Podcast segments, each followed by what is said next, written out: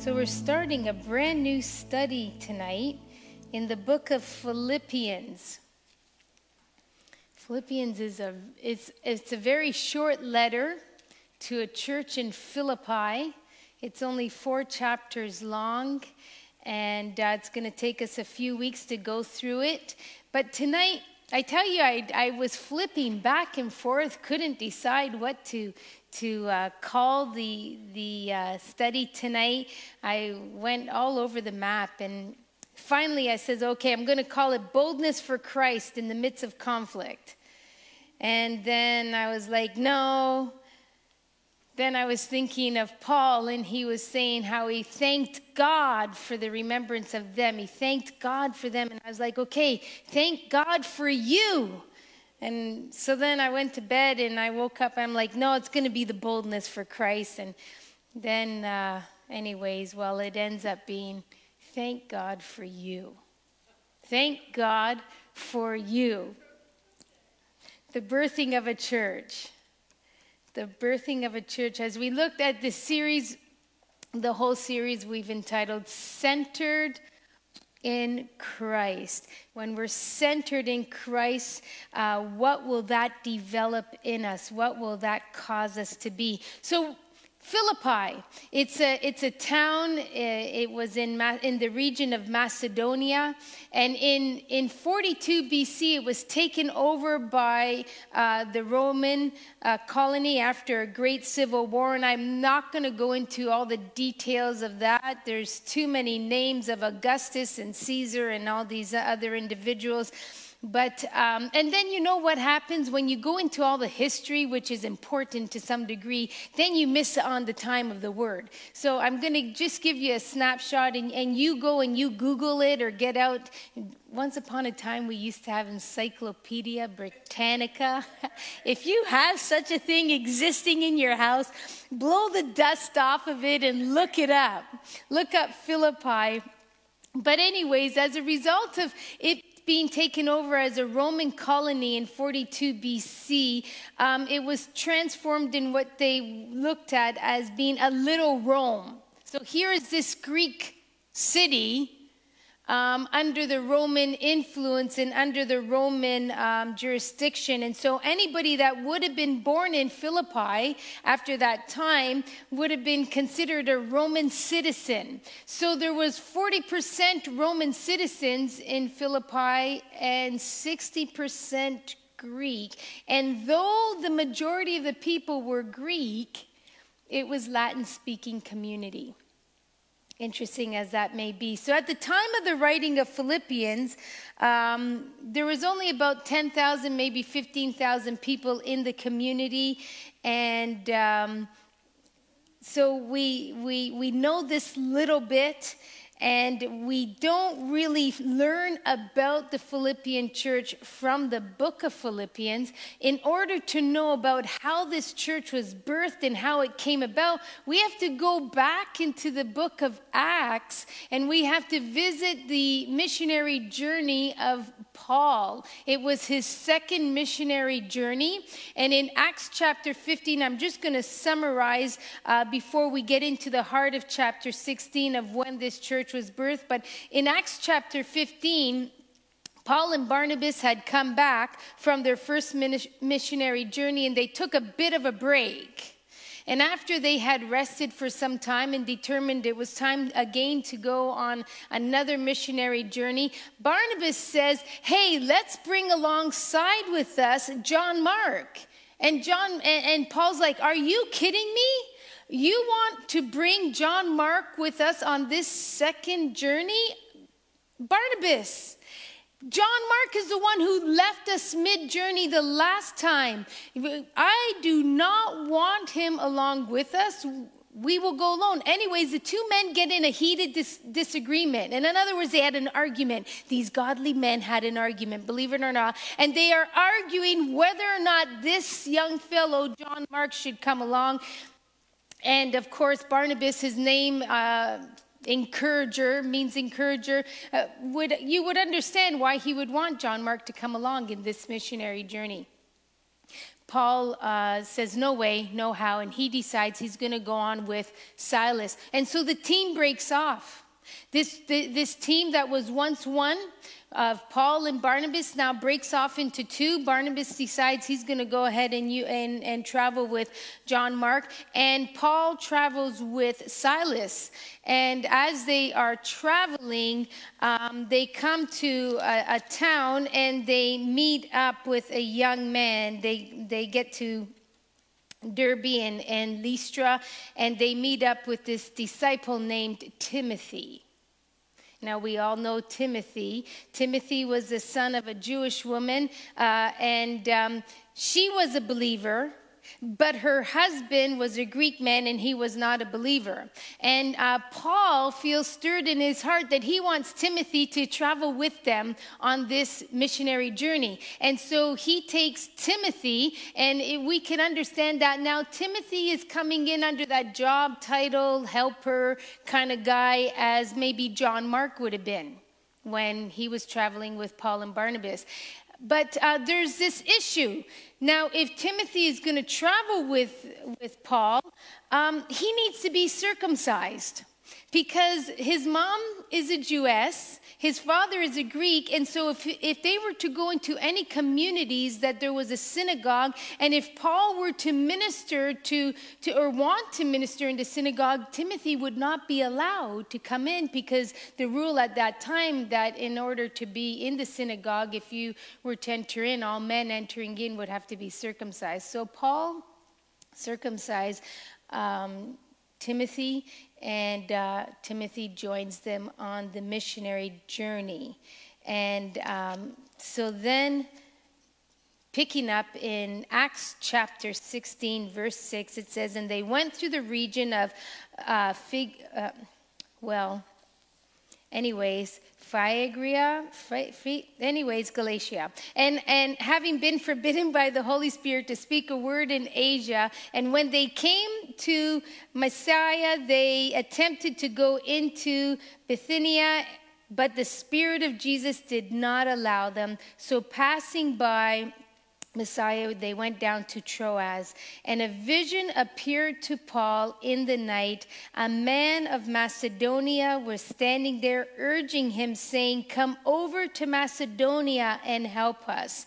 And when Paul had seen the vision, immediately we sought to go on into Macedonia, concluding, concluding that God had called us to preach the gospel to them. So then we get Paul going to Macedonia and when he gets into Macedonia, you know, it's it's like a 1200 or, or so kilometer journey. So when, when we read it in the, in the passage here, it seems as though, you know, they got in their car and they were in Macedonia within the hour, like how we talk here. Okay, I'll be there within the hour. But it did, this wasn't just a, a quick journey. When he has this dream and then travels, he's, he's traveling some 1,200,000 kilometers. There, that's months. If the average man in those days would travel anywhere from 20 to 30 kilometers a day, this wasn't just something that they arrived there the next day. So when they did arrive, Paul is seeking for a place where he could meet and pray. If he could find a place where the men have gathered to pray, then he has room to preach the word of God. He has room to share the gospel. And so, in searching for a place, he finds none.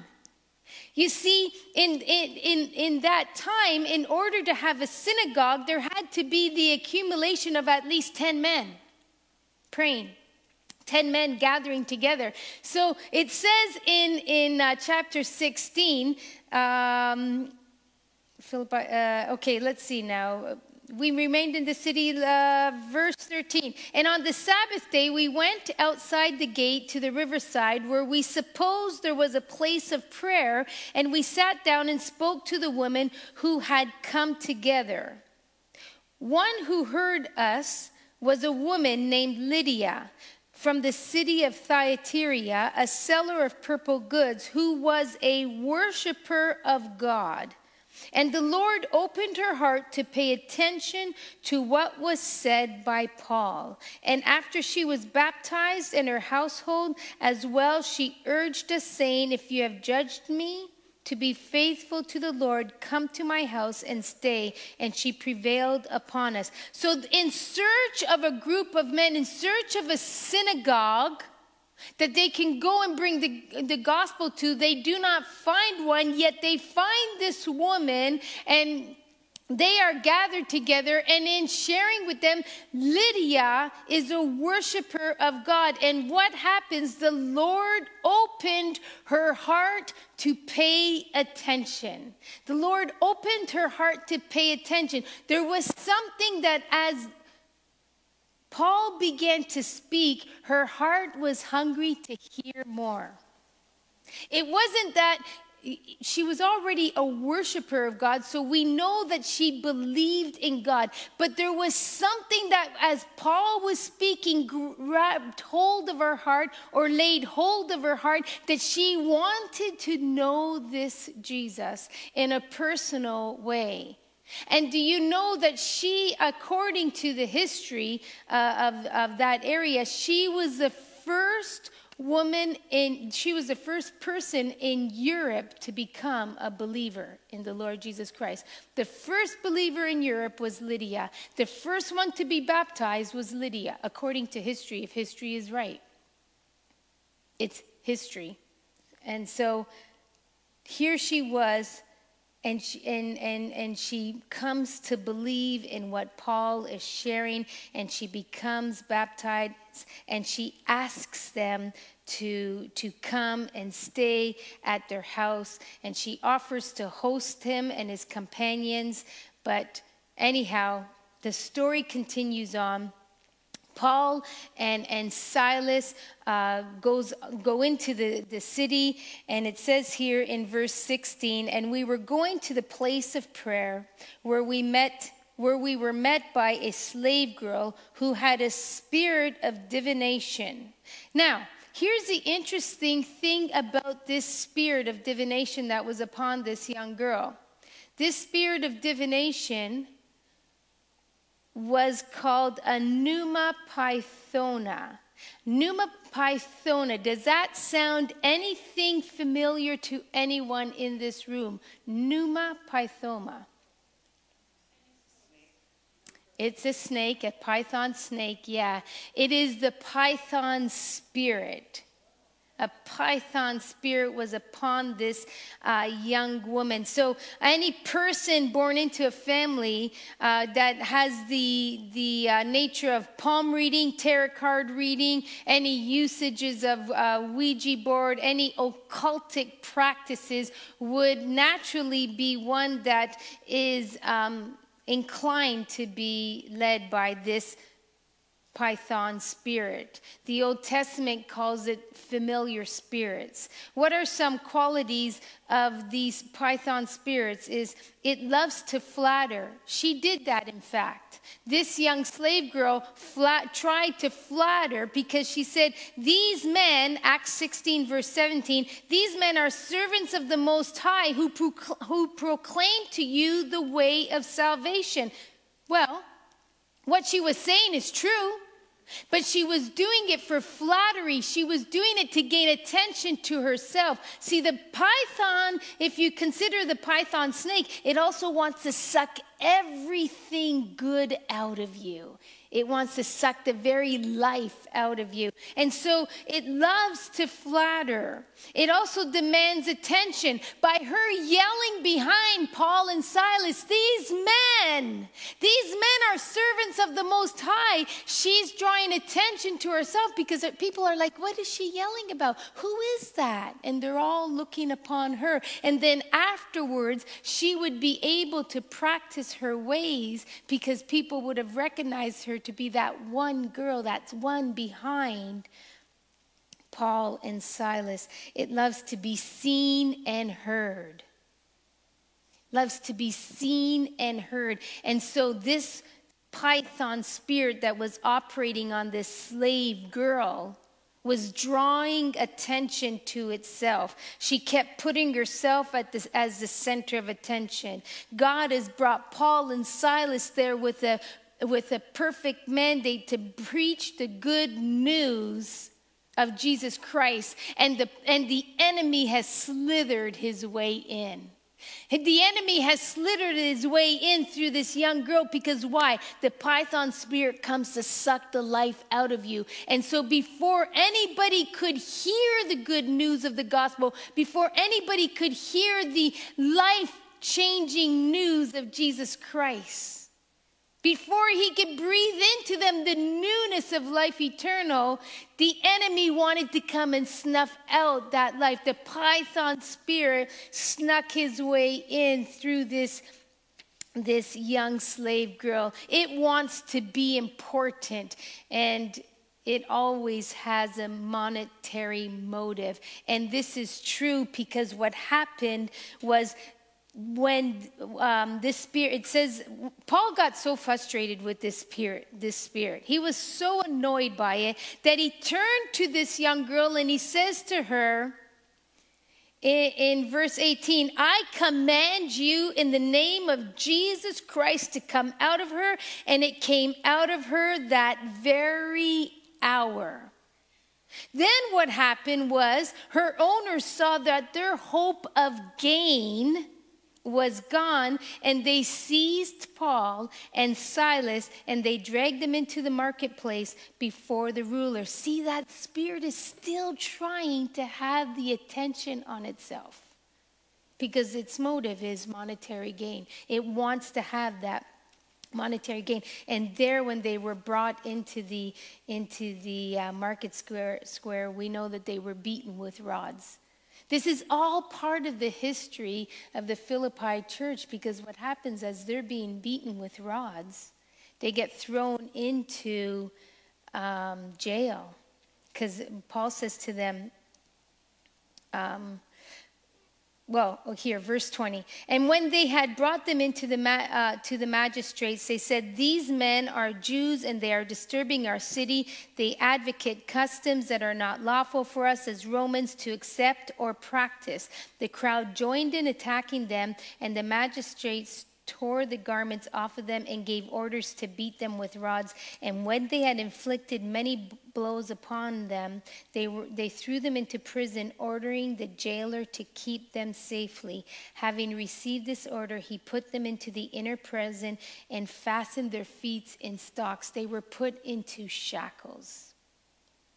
If the, if the enemy is not going to try and prevent the word from going forth, if he's not going to try and snuff it out one way, he's going to try and hold the one who's uh, bringing the word of God and declaring it, he's going to try and hold them captive. And so, what did Paul and Silas do? There they were in that jail, and there they were bound, and they began to sing the praises of God. And at the midnight hour, there comes a shaking. And when the shaking takes place, the doors of the prisons are of the of the prison is open, but yet Paul and Silas do not not move.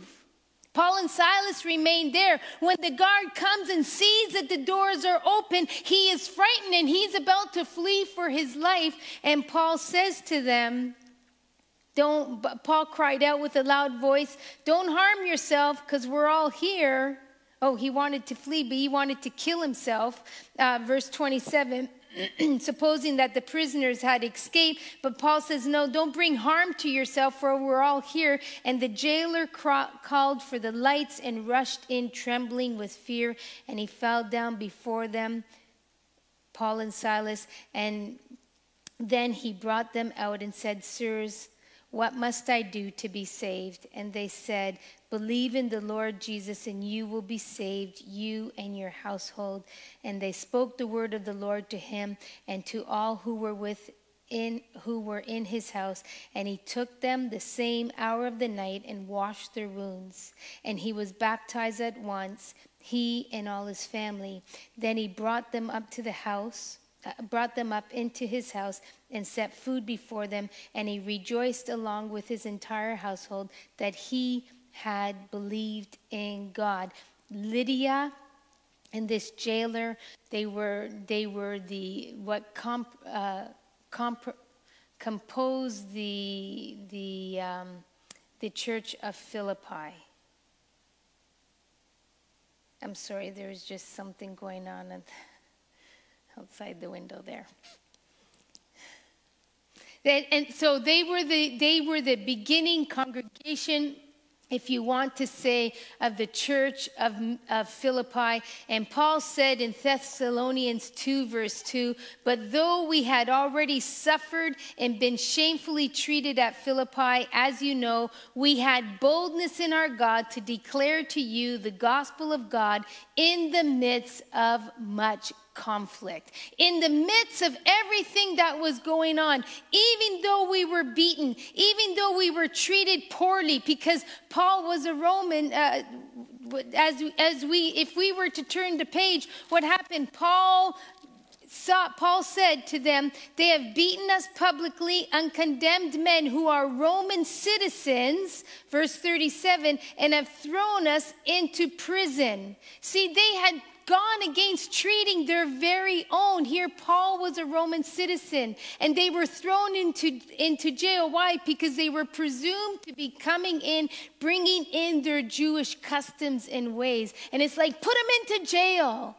And Paul wanted to have an apology and they did come and apologize. But this is how the church of Philippi was birthed. It was birthed right here by Lydia. It was birthed by here, the jailer and his family. And what happened? They were baptized. And this church, as we open up Philippians 1, verses 1 to 11 that we are going to look at tonight, it was necessary to go and visit Acts chapter 16 so we can understand how this church was even born into being. Have you ever wondered? You come to Logos Christian Family Church. What's the history of Logos Church? How did it get here? Why is it on this property? How long has it been here? Has there ever been any thoughts as to the historical of the place where you're meeting and worshiping? When we look at Philippians, how did this church come to be? So let's read verses 1 to 11. Paul and Timothy, servants of Jesus Christ, to all the saints in Christ Jesus who are at Philippi, with the overseers and deacons, grace to you and peace from God our Father and the Lord Jesus Christ. I thank my God in all my remembrance of you always in every prayer of mine for you all, making my prayer with joy because of your partnership in the gospel from the first day until now. And I am sure of this that he who began a good work in you will bring it to completion at the day of Jesus Christ. It is right for me to feel this way about you all because I hold you in my heart, for you are all partakers with me of grace, both in my imprisonment and in the defense and confirmation of the gospel. For God is my witness, how I yearn for you all with the affection of Jesus Christ. And it is my prayer that your love may abound more and more with knowledge and all discernment, so that you may approve what is excellent. So, so be pure and blameless for the day of Christ, filled with the fruit of righteousness that comes through Christ Jesus to the glory and praise of God. So, here, after looking at the history of, of the Philippian church and how it came to be, history tells us that Epaphroditus, a man in the church, came to visit Paul. And when he came to visit Paul, Paul was in jail. And uh, he brought Paul a gift. This gift was a gift of, of offering. You see, the Philippian church supported Paul and, and, they would, and, and they would take care of him. And so Epaphroditus brought this gift to Paul, and while he was there with him, he comes sick. And so Paul scribes this letter to Epaphroditus to the church of Philippi, but it wasn't for a little short period yet before he was able to bring him that letter and bring them that letter. And, and so the first thing that Paul says is Paul and Timothy, servants of Christ Jesus. Now it's necessary for us to notice that he said Paul and Timothy because it's been 10 or 12 years since Philippi, the church in Philip in, in the Philippian church had been established. And so, evidently, now when he's saying Paul and Timothy, he is letting us know that Timothy has matured in his place of ministry. He's now no longer just the little tag along assistant that, you know, yes, Paul, yes, Barnabas, oh, can I get you some water? Is there anything you need? He has now matured in his walk and he's matured in his service before the Lord. And Paul is making note of him as being with him. And immediately we know that there's also been an, a change in the infrastructure of this church. We know that this church is no longer just Lydia and her family. It's no longer just the jailer and his family, but this church has grown because he says, with the overseers and deacons, this church has grown considerably because it has a board of overseers, board of elders, a board of deacons. And so it's functioning as a church unit. So, Timothy, he's no longer Paul's tag along. Timothy has grown in Christ. And, and, the, and the church has grown in number because they have elders and, and um, board, board members. But Paul says this um, great. Uh, Paul and Timothy, servants of Christ Jesus, to all the saints in Christ Jesus who are at Philippi, with the overseers and deacons, Grace to you and peace to you from God our Father and the Lord Jesus Christ. Paul and Timothy. What was Paul? Paul considered himself to be an apostle who was ordained by God. In Galatians 1, he says that he was ordained by God, not man. And Timothy, Timothy was an evangelist, evangelist preacher at that time. And Timothy, Paul encouraged him in um, First Timothy, I believe it is, uh, to, to remember the, the call that was placed upon him through the laying on of hands. Timothy, my fellow worker, um, he, oh, I, I'm sorry he, he encouraged Timothy because Timothy was an evangelist, and, and Timothy's call came by the laying on of hands of Timothy 4 14.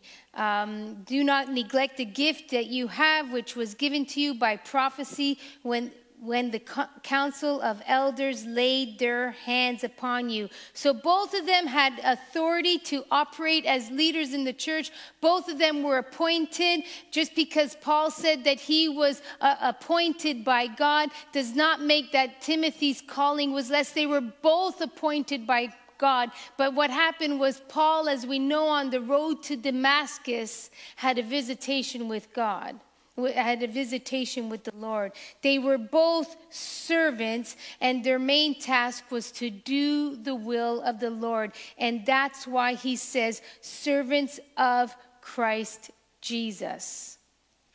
Not only had Timothy uh, matured, not only had the church grown, but now Paul says to them this Grace to you and peace from God our Father and the Lord Jesus Christ. Grace is referring to all that God had done to save them. What's the acronym that we all know so well? God's riches at Christ's expense.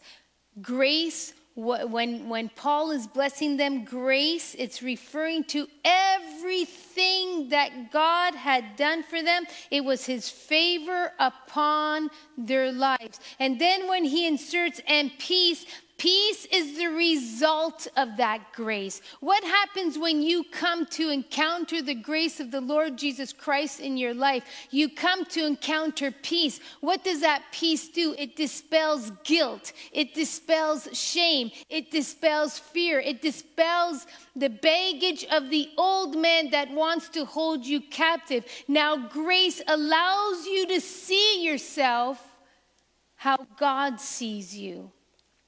And so instead, when we come with the greeting of grace and peace, we are saying the favor of all that God has done for you, the favor of everything that comes in knowing Christ. And in knowing Christ, we have peace. And in that gift of salvation, we have the deliverance from our fears, our bondages, and our shame and our sin. And we get to experience joy and confidence in Christ. So when he's greeting them, this grace and peace is not just like we say today, hey, how are you? He's greeting them with the abundance of the package that they have received in Christ. Grace and peace to you. When I greet you that way, it immediately at that time would stir up within their heart yes, by God's grace I am saved. Yes, by God's grace, I am here today, Paul. Yes, because Paul, once upon a time, you came to Philippi. Paul, you shared the gospel with Lydia. Paul, the church was planted here, and now I come to know of this grace that you first shared. When he greeted them, it reminded them of the work of the cross and the grace and the freedom and the salvation that they received. Paul continues, and he says to them, I thank my God in all my remembrance of you, always in every prayer of mine for you, making my prayer with joy. I thank my God for all my I thank my God in all my remembrance of you. Why? Because he says, because of your partnership in the gospel from this first day until now. He is filled with joy whenever he thinks of them. You see, because when he had to write a letter to the church of Galatia, what did he say to them? He, he, was, he was concerned. He says, I'm astonished that you are so quickly deserting him who called you. You see, Philippi, the, the church in Philippi was something that encouraged him. It was, a, it was a memory, it was a church that brought him joy because everything that he had poured out in delivering the gospel of the salvation of the Lord Jesus Christ was still happening. The people were still walking in that grace. But when he had to write the letter to Galatia, to the church in, uh, in Galatia, he had to correct them because they were already quickly leaving the gospel of their salvation. They were already quickly being bewitched by what was happening, by the other doctrines coming in. So this church was perhaps Paul's favorite child. Paul's favorite child because why he had a good relationship with them. They were faithful. They were generous. They, they carefully followed the teachings. They had grown in size, they had grown in maturity, and they, they showed their gratitude towards Paul. Why? Because we already know that they sent a gift towards him.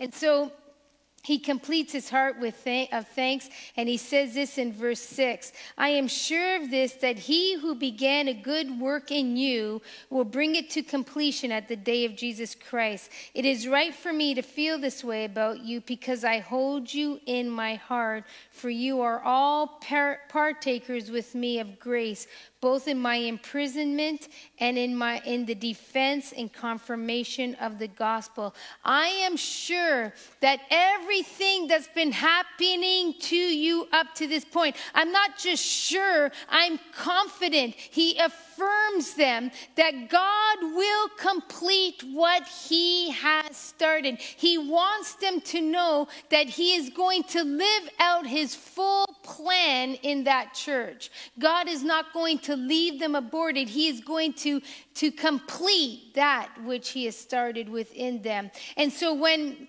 when uh, Paul says to them, uh, um, I'm I am sure of this that he who began a good work, okay, it is right for me to feel this way about you, verse 7, uh, because I hold you in my heart when he is telling them for, for, um, for that time in those Greek communities, they could relate to this. Because if he is saying, with my whole heart, he is speaking to them from a very deep place.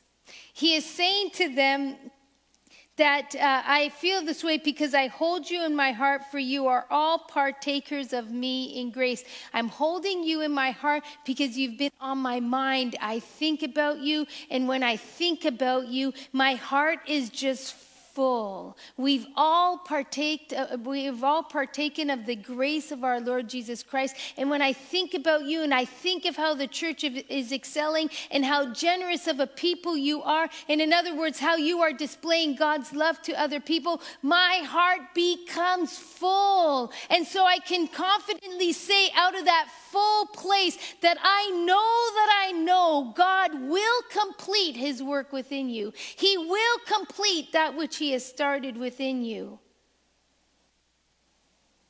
God knows, and only Paul knows, how deep of a place this comes from. God knows exactly how, how Paul has prayed concerning the church of Philippi. He misses the people, he misses that fellowship with them. Remember COVID when we couldn't come to church? Didn't you miss being with your brothers and sisters?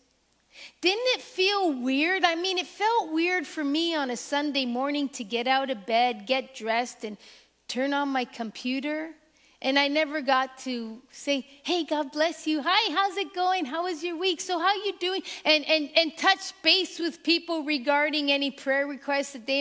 Didn't it seem weird to be so distant from each other? We had a computer to keep us connected. We tried our very best to make ongoing phone calls to keep the family of God connected and keep in touch to know what were the prayer needs of the house. But there was a disconnect. And Paul, though he was away from them and though he had been in jail for some 10 years at this point, he is missing the church of Philippi. He is missing them.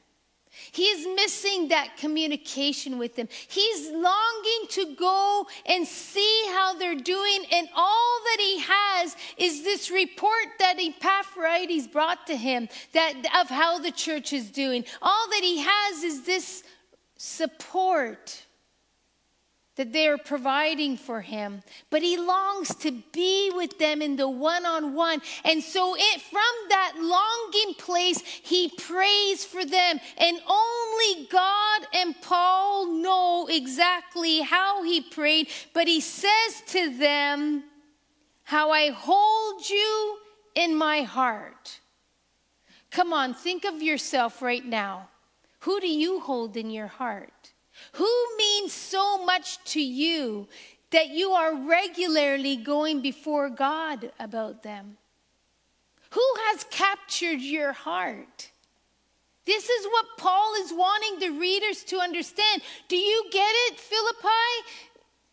Do you get it, the congregation of Philippi? I hold you in such an endearing place that I go to my Father, and I know, because I know what I have prayed, that He will complete that what He started. And He's faithful. And so He continues on. He wants to be reunited with them. He wants to display his love towards them. You know, when he says, My heart is yearning to be with you, He's not saying it in, in the wrong worldly sort of a sense.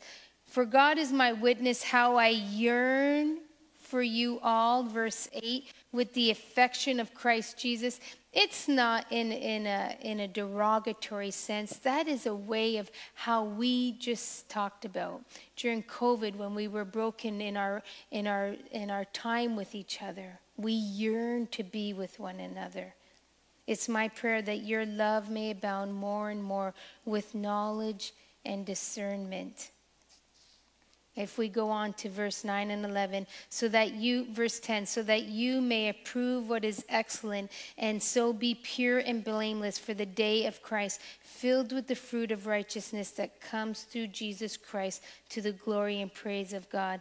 Paul prays that their love will grow according to knowledge, not just affection. Not just affection, not just attraction, but something that is based on something deeper, something that is based on a deep knowledge of God's love. That their love would grow, that it would be motivated by the knowledge of who God is, the knowledge of God's will for other persons.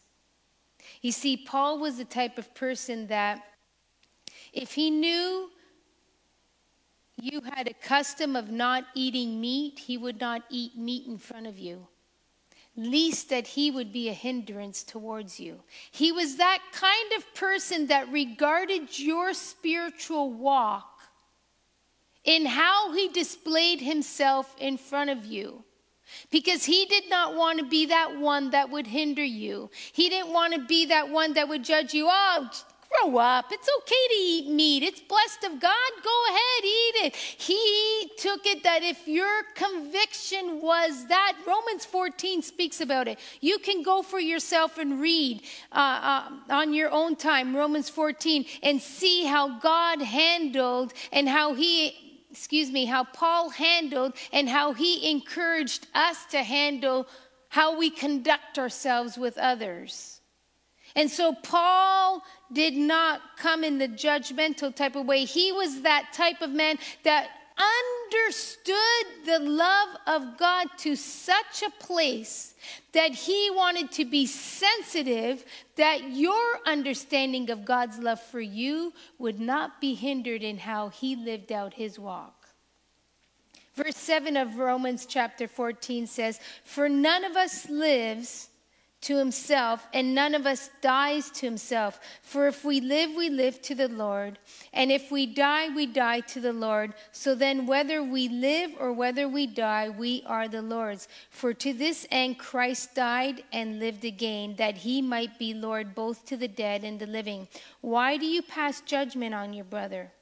Or you? Or why do you despise your brother? For we will all stand before the judgment seat of God. For it is written, As I live, says the Lord, every knee shall bow to me, and every tongue shall confess to God. He didn't want his freedom in knowing of God's grace and God's forgiveness. He didn't want that freedom to cause somebody else to be conflicted. Oh, I, I, I don't partake of meat because don't forget, a lot of these Jewish people didn't partake of certain foods because it was against their Jewish custom. And so when they would have come into grace, they would have brought their customs with them. And Paul wasn't about to be that one that would judge them. Paul is saying we are all going to stand before God. And so he wasn't going to be conflicted with his conscience in, in causing somebody to violate what, what they felt convicted of in their walk before the Lord. So, what Paul was actually saying was, you know what? We have to have that agape love towards one another. We looked at this last week. We have to have that agape love. In 1 Corinthians 8, verse 1, it says, Paul says that knowledge not guided by love leads to pride. And conversely, love not tempered by knowledge and wisdom is often unfruitful and can lead to sin. 1 Corinthians 13, verse 2 says, Paul says that to have knowledge, to have all knowledge but no love is to be nothing. Oh, you could walk around and you can have all sorts of knowledge of the Word of God. You can quote scriptures like the back of your hand. You can have them memorized, but if you hate your brother, you don't truly have the love that this scripture speaks of. You don't have truly the love that breathes these words into life. Because to know the scriptures is to know God, and to know God is to know love. And when you encounter that love, then you would not be walking in that boast to have all kinds of knowledge. Oh, well, the Bible says, oh, well, the customs of the Word of God are, and yet you cannot stand the person that sits in front of you in church. Paul is saying, no, no, that's not love. The way in which we love eh, is increased by how much we have knowledge of God's love. When you fully understand what God's love truly means, your love and your display of love to others would become deeper. Paul is praying that their ability to live out God's love would increase as they increased in their knowledge of God. You have been doing this so well. You've been a gracious church. You've faithfully served you have been partakers with me. And in other words, when I have led someone to the Lord because you have been supporting me, because you have been praying for me, we are both partakers of the joy of seeing that one come to Christ. You see, when you sow into something, you become a partaker of that. True spiritual love is made up of knowledge that feeds wisdom and acts in faith and operates in hope. It feeds in wisdom, it acts in faith, and operates in hope. What's the wisdom? I know who God is. I know that God loved me enough to save me. Acts in faith, I'm going to share that same love that I experienced with you. Why? With hopes that you too will encounter the love of the Lord Jesus Christ, that you too would grow. Agape love is our response to the knowledge of God. That's what it is. It's our response to the knowledge of God. It's walking in obedience towards that love so that we can pour it out to others, not because the person is worthy of love, but because God sees them through His grace that deems them worthy.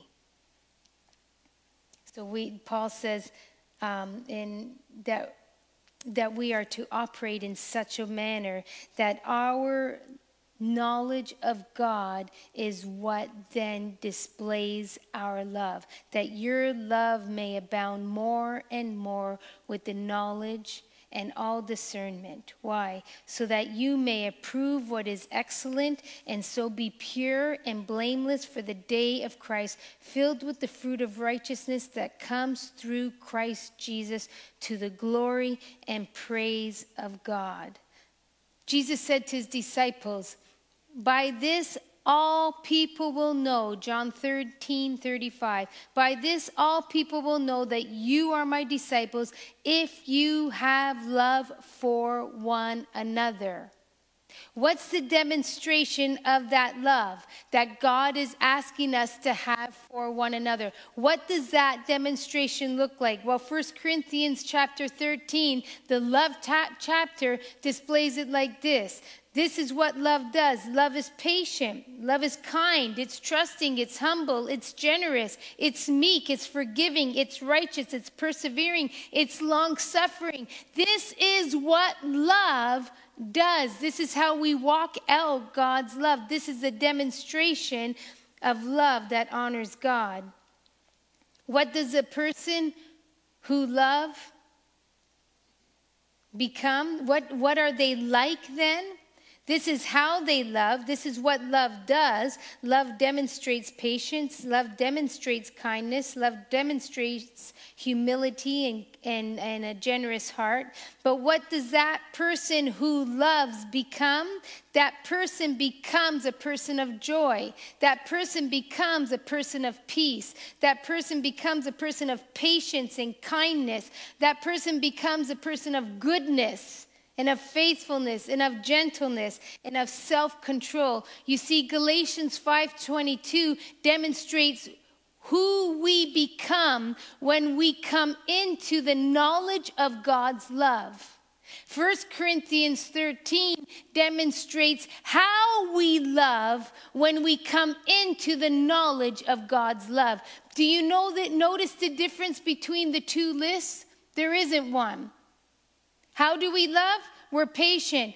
What does a person who knows, uh, um, who understands God's love, what are they like? They are patient.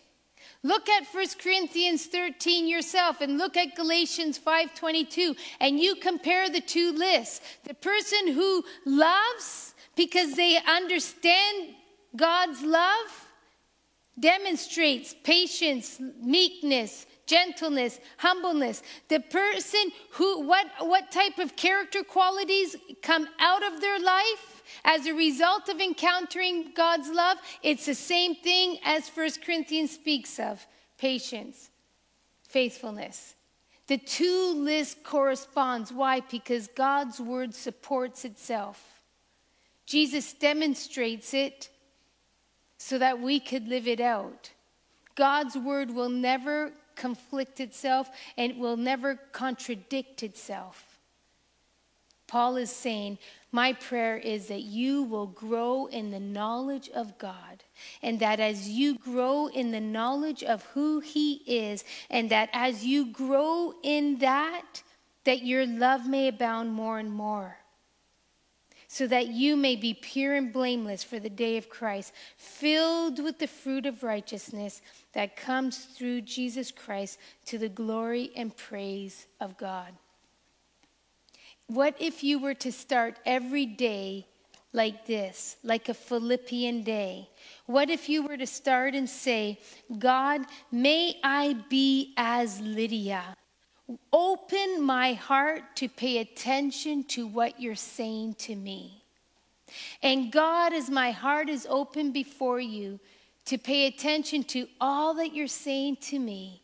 May I grow in the knowledge of knowing your love more and more, and may that love abound in me, and may it approve what is excellence, that it would be pure and blameless.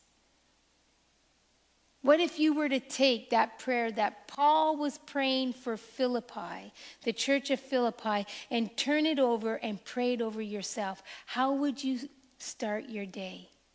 That grocery store visit would not be the same. That person that is in the car in front of you going slow when you're late for work would have a totally different reaction from you after you've started your day praying that prayer because all of a sudden now, as you're paying attention to what he is saying to you, he, he is speaking over you his love. And as you're coming into the knowledge of that love that is speaking over to your life, what will flow out of you? That same love for others. All of a sudden, now you're going to look at somebody that looks totally disheveled, and your heart will melt with compassion for them. You know, in the whole letter of Philippians, as we unpack it over the next several weeks, this is the one letter that Paul did not correct this church once. Instead, he addresses their, their, their love, he addresses their joy.